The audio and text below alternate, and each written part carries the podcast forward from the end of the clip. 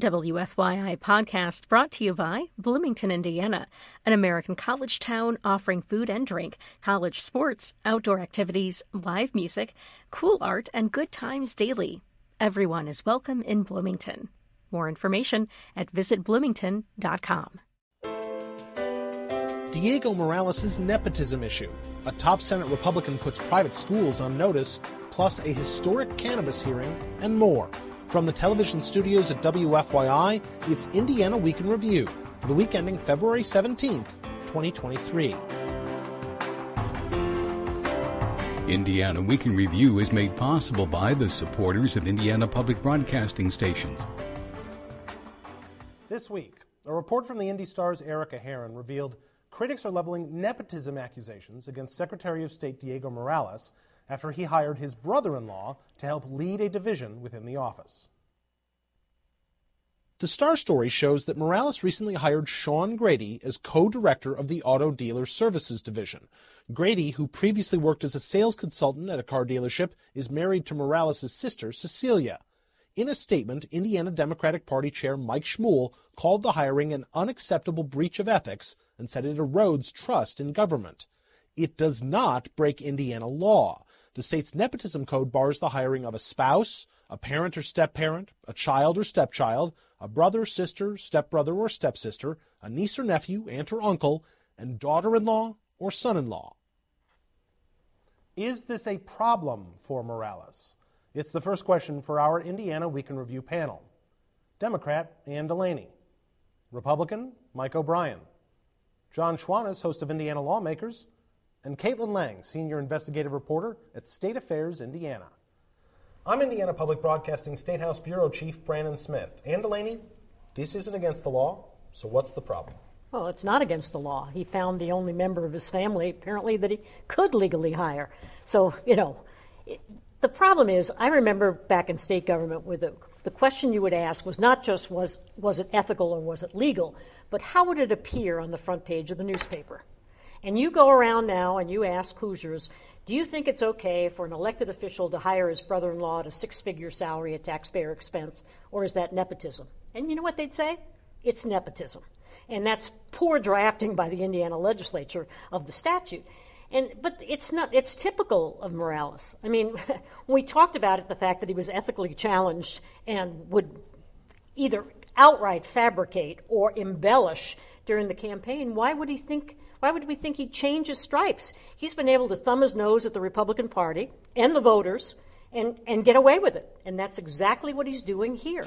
You know, the idea that an agency that regulates dealerships, okay, talk about a revolving door, would hire the, as one of the co regulators of that industry somebody who worked for it should also raise red flags. But they were big contributors to Morales during the campaign, so he's rewarded them and taken care of the family in the same same breath. What strikes me about this is it's not just that he hired his brother-in-law to lead a division of the office. It's that he's now created these co-director positions for that that, that division, which didn't previously exist. It was a single division director. Now there's two, one of which is his brother-in-law. Is anything going to happen here? Well, I think Niki cleared that up in, in, the Capital Chronicle. The Secretary of State's office clarified this isn't an addition; it's a it's a replacement. They did they did re, reorganize the, the, the division, but they didn't just bring him on and, and, and stick him in there. They just eliminated the, the, deputy director or deputy secretary of state position in that in that office, and I think Niki cleared that up um, after the Secretary of State clarified it. Um, but look, the guy's got, I mean, it, you can look at that two ways. You, you can look at it, he, he, has got a resume to back it up. This isn't ghost employment. Um, you know, he's got a resume to back up the position that he's filling. Now, you can look at that and go, well, yeah, he's going to side with the dealers, but that's all over state government. That's that's that's a Delaney on the Judiciary Committee, understanding the law. That's that's insurance agents on the insurance committees. That's educators on the education committees.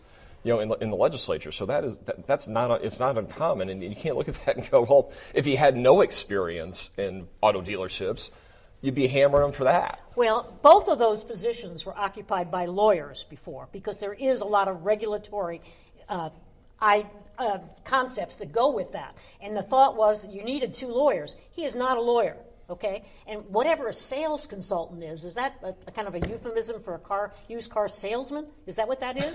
I don't want, know if what you, a sales If you want to make it sound is. as bad as you can, then sure. I, I don't have it. He's done that on his own. John, I want to ask this, which is it feels like maybe even five years ago, this might have mattered in terms of all this attention might have prompted a change within that office. Is there any reason to expect that now?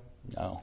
No, I think you're right. There was a time when there seemed to be much more accountability for these things. If there was, if a news organization, one of the major news organizations in the capital city, raised an issue of this sort, it tended to get momentum, and people, watchdog groups, tended to call foul, or even leadership within the party. Uh, even though, granted, now nobody has, he's an elect, independently elected official. I'm not saying that, that the speaker, the president pro tem, the governor, nobody can say, you know, change your mind. I, I'm not saying that. You but there changed might the have. statute.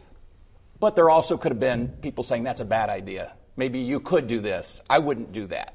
But that seems so sort of the quaint How days far, of old. How, I mean, how that just far are doesn't you going seem. to reach, though? I mean, how far are you going to reach in, a, in an Well, I will organization say that has there- 30,000 well, look, there are in it? Like, people- well, you can't be a cousin. Well, look, there are people. Well, let's use the Kennedy. I mean, I, most people would say Robert Kennedy was probably a decent attorney general, and I know that's federal law. This is state law. There probably are instances where a brother, a sister, a brother-in-law are eminently qualified, and and we probably shouldn't say have a blanket prohibition against the hiring of, of somebody who could bring tremendous. Uh, value to the state of Indiana. consultant? I didn't finish my All right. thoughts, but this may not be one of those situations. Uh, To, to, to the point of changing state law, we, we asked uh, Speaker Todd Huston about that yesterday, and he wanted to learn more about the issue, I think was the line. Yeah, yeah, it was Duck uh, and weave. As close as you can come to a non-answer. Um, I mean, in fairness, he said that he, I think, hadn't read the story yet. So, uh, but I think, regardless of if he had or not, I think it's pretty hard for a Republican legislature to say, "Hey, let's pass a new law because of something a Republican elected guy. official made." So I think it would look like a direct targeting of Diego Morales. And at this point, we've seen, sure, he had problems during the campaign, but Republicans, by and large, at the elected level, seem to have mostly gotten behind Diego at this point. To your point, though, it is a sense of impunity. I think in the old days there might have been somebody like Diego Morales who had a lot of accusations leveled against him and had a, some questionable employment history with other state agencies uh, that people could point to. They might be on sort of their Best behavior. best behavior. That say, is I, his I don't behavior. want to, to do anything that, that even uh, could be questioned. And that's, again, the quaint days of old. I guess that's sort of a different uh, issue now. Time now for viewer feedback. Each week we pose an unscientific online poll question, and this week's question is Is it wrong for a state elected official to hire their brother in law? A, yes, or B, no. Last week we asked you whether Indiana lawmakers should pass property tax relief that helps homeowners but hurts local government and school revenues. 25% of you said yes, 75% say no. If you'd like to take part in the poll, go to wfyi.org slash IWIR and look for the poll. Well, Senate Appropriations Committee Chair Ryan Mishler issued a stern warning to private schools that receive voucher dollars after detailing experience he had with a school in his district. In an open letter to constituents, Mishler detailed allegations of bullying and mistreatment of students at a private school that receives public dollars, brought to him by parents at the school. Mishler's son also attends that institution. The Senate Republican said the concerns he and the parents raised with school leaders were dismissed and ignored. Mishler described the situation as the most disgusting he's encountered in his 20 years in the Senate. The letter says Mishler pledged to parents he would not support another dollar for Indiana's school voucher program until there are policies put in place that protect these kids from abusive behavior and mistreatment. House Speaker Todd Huston said he was disappointed in Mishler's letter. I'm sorry that he may have had a bad experience and he may have extrapolated that to an entire program. Uh, is a mistake, and um, uh, you know this caucus, our caucus, remains and will continue to remain committed to providing families and parents options to send their kids to school of choice.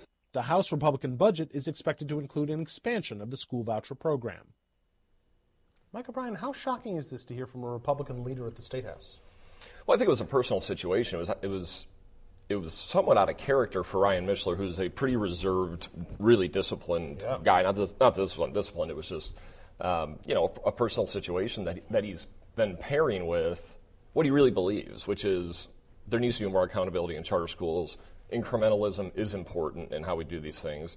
We saw that last year with education savings accounts that the House Republicans proposed and put hundreds of millions of dollars behind, and he whittled it almost all the way back to, to nothing, and just to create, just to incrementally introduce that concept, you know, to the to the to the system at large. So, you know, whatever happened, we'll probably find out more about, you know, this back and forth between between the high school. But I don't think it was shocking. I think it was just reflective of like whatever happened to him personally, to, to his constituents, um, and and and again, just his underlying position on, on school choice and how we should move forward cautiously.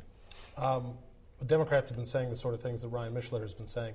What was interesting to me about this was not detailing of the personal experience he had and his constituents have, because clearly this has been building for a period of years at this point, and he's very angry about it. And so I get kind of voicing that frustration with this experience. What was surprising to me was then to take it to the system wide and say, this is happening to me here and these people here, and we can't let it happen anywhere. Mm-hmm. Democrats have been saying that for a long time. Yeah. Do you think this is the sort of thing that can actually drive change? Well, it certainly highlights the problems. When Republicans talk about choice, they, they only talk about in glowing terms you don't realize that when you go to these private institutions with tax money, you give up a lot of the protections that the state provides for public education. You give them up for students, you give them up for parents, you give them up for teachers. And you don't have the accountability. You just simply don't. They don't have to take children with disabilities, they can do all kinds of things that are not permitted in public schools. And it's about time somebody talked about the fact that we're putting a significant amount of state money into these institutions without those safeguards. Now, his experience may be personal, but his experience could be replicated in every single one of those. Yeah, yeah and that's, that's his point. And that's the point. Uh, I agree with Mike in that some of the surprise here is because of who wrote this letter. Ryan Mishler, at least publicly. If Jim is, Lucas does this, or no one's, exactly. no one's going, oh no my one's, God, no one's I can't surprised believe he did by that. Yeah. Ryan Mishler, at least in public, is a very kind of chill guy. Similarly, I want to talk about Todd Huston's response to this because Todd Huston is another guy doesn't really get angry in public very often, at least not as Speaker of the House. And that was about as pointed a response as I've heard from him. Yeah, he was very critical of Senator Mishler. I think the thing to keep in mind is the House Republicans, they want to expand school choice. This is what they're actively doing right now. Um, today, we're going to hear what the what's in the budget, and we expect to see school choice dollars. So you got to think Mishler's letter comes out, I think, the same week that the House Republicans are planning to unveil their, their plans. So I think, obviously, Huston's probably really mad about that. Ryan Mishler is just one senator albeit a pretty powerful senator in the position he's in, uh, in the Senate Appropriations Committee, which will take the budget over from the House. But if his caucus wants something, his caucus will, will determine that. So, how much can Ryan Mishler drive the debate over, I mean, whether or not to expand the voucher program or whether or not to include more accountability in the voucher He can program? have an impact, I think, because of his standing, because it's not somebody who's leveling these kinds of concerns all the time. The fact that he is, this is out of character for him. For instance, if you were joking about Jim Lucas earlier, who is, uh, you know, say a Second Amendment absolutist, if he somehow said, you know, I've reconsidered, there's something about uh, the way that this individual acquired a gun that's troubling to me, people would notice. I mean, there's that has more impact perhaps than if he says we should have access to guns. I mean, it's out of yeah, character. So that's a point. The other thing I would say is how often it's there's no rule, uh, formal or informal, that how many people have to uh, have a, encounter a problem before it rises to the level of legislative action.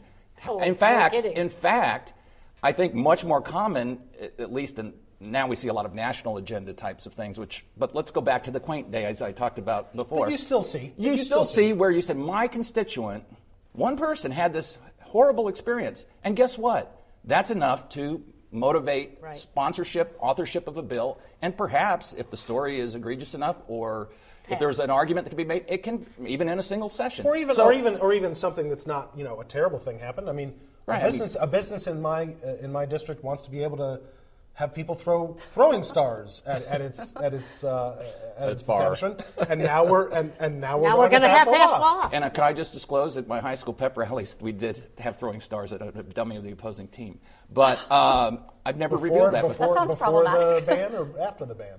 I can disclose nothing more. um, but, but, it's again, it, we have a citizen legislature, which has brings with it good and bad. But one of the supposed virtues is that they experience what all Hoosiers experience, and therefore not living in some sort of isolation. So if he's had a bad experience, one Others could, have too. One could deduce that others have as well. Yeah.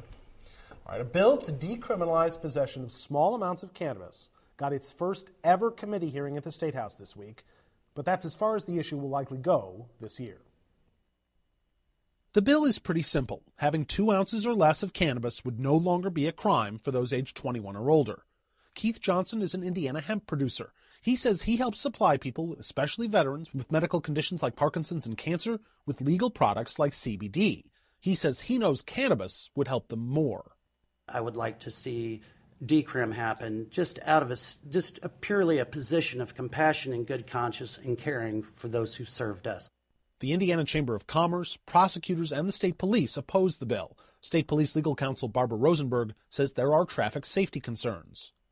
And we are concerned that with more people using marijuana and then getting on our roads, that that will also increase fatalities and accidents on the roadway. House Committee Chair Wendy McNamara said the bill will not get a vote this session. Kaitlin Lange, how important a step was this for the cannabis debate? This is huge. I mean, like you mentioned, there's about a dozen or so bills filed every year that either legalize marijuana or decriminalize it, and never before have any of them gotten a hearing. So it's a big first step. Obviously, it's baby steps, but a lot of times in the legislature, uh, it takes a few years to get a bill across the finish line. So it is a huge deal, but I wouldn't get too excited if you're looking to uh, have marijuana legalized in the next year or two or three because you know, the, the leaders of both chambers have been very reluctant to legalize it before the federal level does anything, and uh, Holcomb kind of has been in that same vein. The one thing, uh, we were talking about this earlier, but it sounded like quite a few lawmakers on the committee seem to support the idea. So it's very possible if it had come up for a vote, it would have passed the committee, but again, it has to pass the whole chamber and then the Senate, so I think we're still a very long ways off. Yeah, I mean, we, we at State Indiana Public Broadcasting and IPB News, we do a lot of community engagement. We have a community engagement tool where people can, can um, email and text us questions. And we get so many people asking about cannabis. And, and, and then this week, when they read the story, frustrated that it's not going to go any farther, it seems this year. Why doesn't that translate to action at the State House? Or is this evidence that it is starting Well, there's no doubt that, that it seems to be a potent issue. People think it is anyway. Look at the state Democratic uh, committee a couple years ago said it essentially made it number one, two, and three on the party's agenda, thinking, I presume, based on some sort of polling uh, or some gut sense that was fairly well founded, that that would move numbers. And actually, now they've backed away. I think they have other issues, economic and other, that have sort of. Then Tom McDermott smoked a joint on television and lost by 20 points. Well, go. So maybe So one you of tell- those you tell me. I don't think that's not smart. gonna quote you, Yeah, but I'm I- not sure your point is that yes, it's changed, and you have groups that formerly were, were aligned with conservative uh, causes. You have uh, veterans of the foreign wars. You have uh, American Legion. You have a lot of folks who are seeing this as a medical issue. Uh, uh, for people who are, have acquired various illnesses and, and ailments for which marijuana seems to be provide some relief. But having said all that, if, there, if you're in the camp of people who were about to get excited that Kaitlin alluded to, you, your best bet in the short term is to move to a county where the prosecutor has said he or she won't prosecute. Uh, I think I know of one. Yeah, I know Yeah. of one. You're sitting in one. You're sitting in one right now. But it, but she's right. I mean, in the meantime, until uh, the federal government changes its policies, or we have a different governor who who's willing to sign, uh, it's not going to happen. to, to a point John just made about this bringing together a lot of groups, more groups than you'd expect. Katie Blair, who's the policy director of the ACLU of Indiana, got up to speak in favor of this bill uh, during the hearing. And she started with It's not often that I get to speak sandwiched between Jim Lucas, who's already been mentioned on the show, and Mhm. Americans for, For Prosperity, Prosperity, right. on Yeah, the same issue. that, yeah. But I'm very excited about that. So, i- is that kind of point to the inevitability of this? Sure. It's look. These steps are really important um, on big issues like this, and, and especially this is in the same vein as alcohol issues, gaming issues, cannabis. Right. It takes it, it is they are we take cautious steps forward to do this, and this and I know it's there are so many people that are just like it's just time to do it, just go do it. It's so much money, just go do it. All the other states are making, you know, uh, it, it, there's another side to that story. There are real problems with the black market in, in, in, states that have legalized. There are real social service problems and addiction problems that this exacerbates. Um, you know, in, in, other places where, where and that costs money. For every dollar we're bringing in in revenue, and on average in these other states, you're spending two, three, sometimes four dollars on other services, criminal, you know, uh, law enforcement, trying to control and rein in the black market and these types of things. So the legislature knows that. So where the public is just saying, just legalize it already. It's like, all right, I know you got a fridge full of gummies that you got from Illinois, but let's just slow down for a second and maybe do this the right way. To that point, we heard people advocating for this bill who said, okay, decriminalization is, is good and, and important.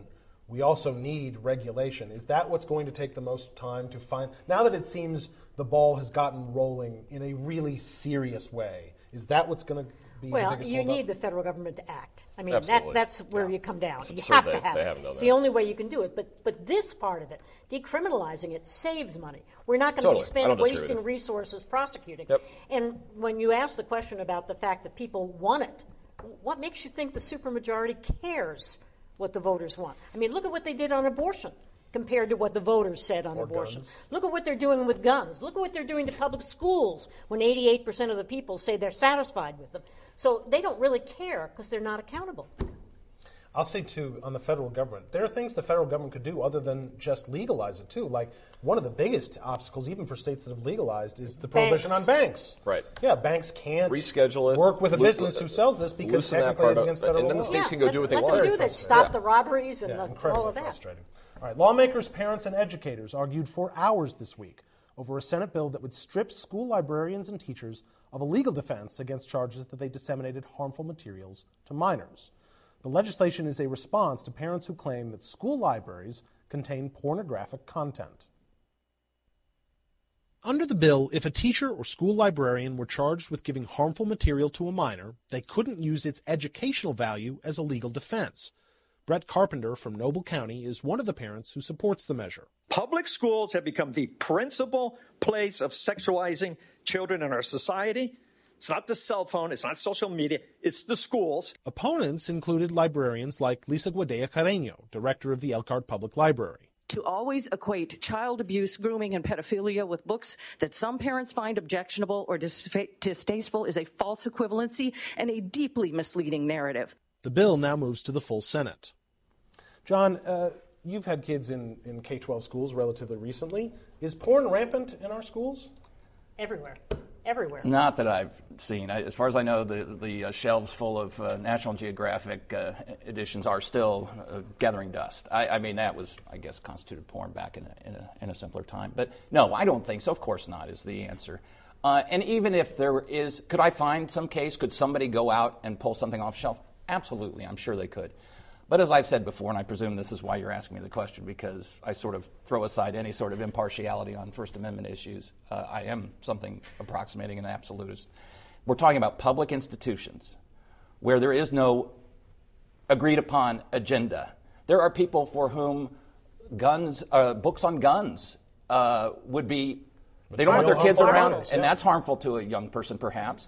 There are people uh, whose religion would suggest that certain types of modern medicine and interventions are not in, in, uh, compatible with their religious beliefs.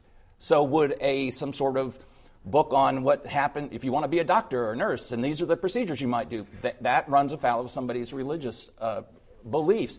And of course, we get the classic example. What about a, a, a book that shows you know, the male or female anatomy. I mean, do you rip those pages out of, of uh, the encyclopedia? Well, I guess there are no Encyclopedia Britannicas anymore, but whatever the modern equivalent is of that. So my point is this: It's if your you're, telephone. Internet. What If all this is This is, this is my question. That's this if is you're my a private, question. in your if you're a private school, let me just the say this: if you're a private school and you want to have a one book library, and that's the Quran, the Bible, a Wiccan customs ritual guide, that's your prerogative.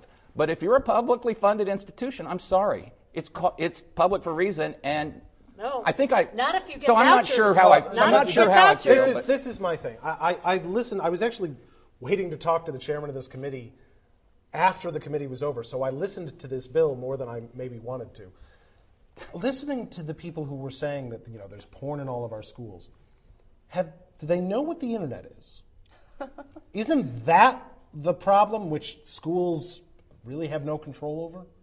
Yeah, definitely. And, and you think, um, you know, all these children are doing their homework online these days. Like, they're getting access to it elsewhere. There's no question about that. Everybody has text. Like, that's a whole other can of worms that you could get into. I'm not but, worried about it, the literature in my kid's school. No, right. Well, But I- but I'm worried about that, what, what, what he's that. doing on his phone. If you are worried about a book in your schools, in- in your child's school, why don't you just go to the school?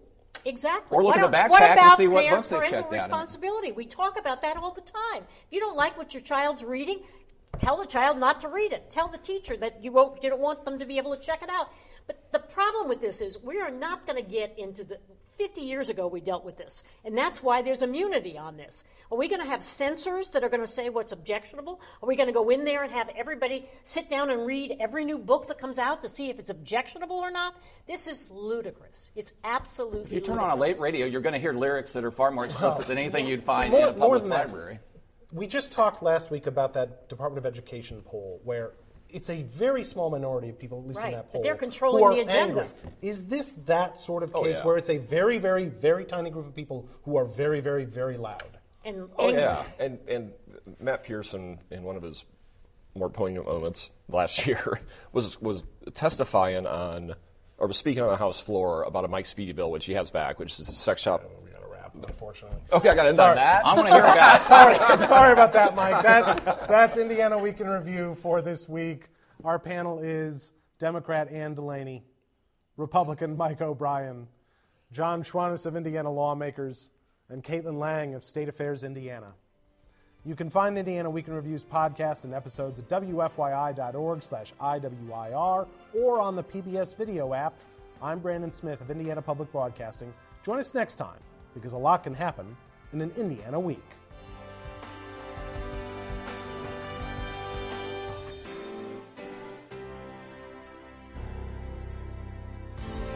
The opinions expressed are solely those of the panelists.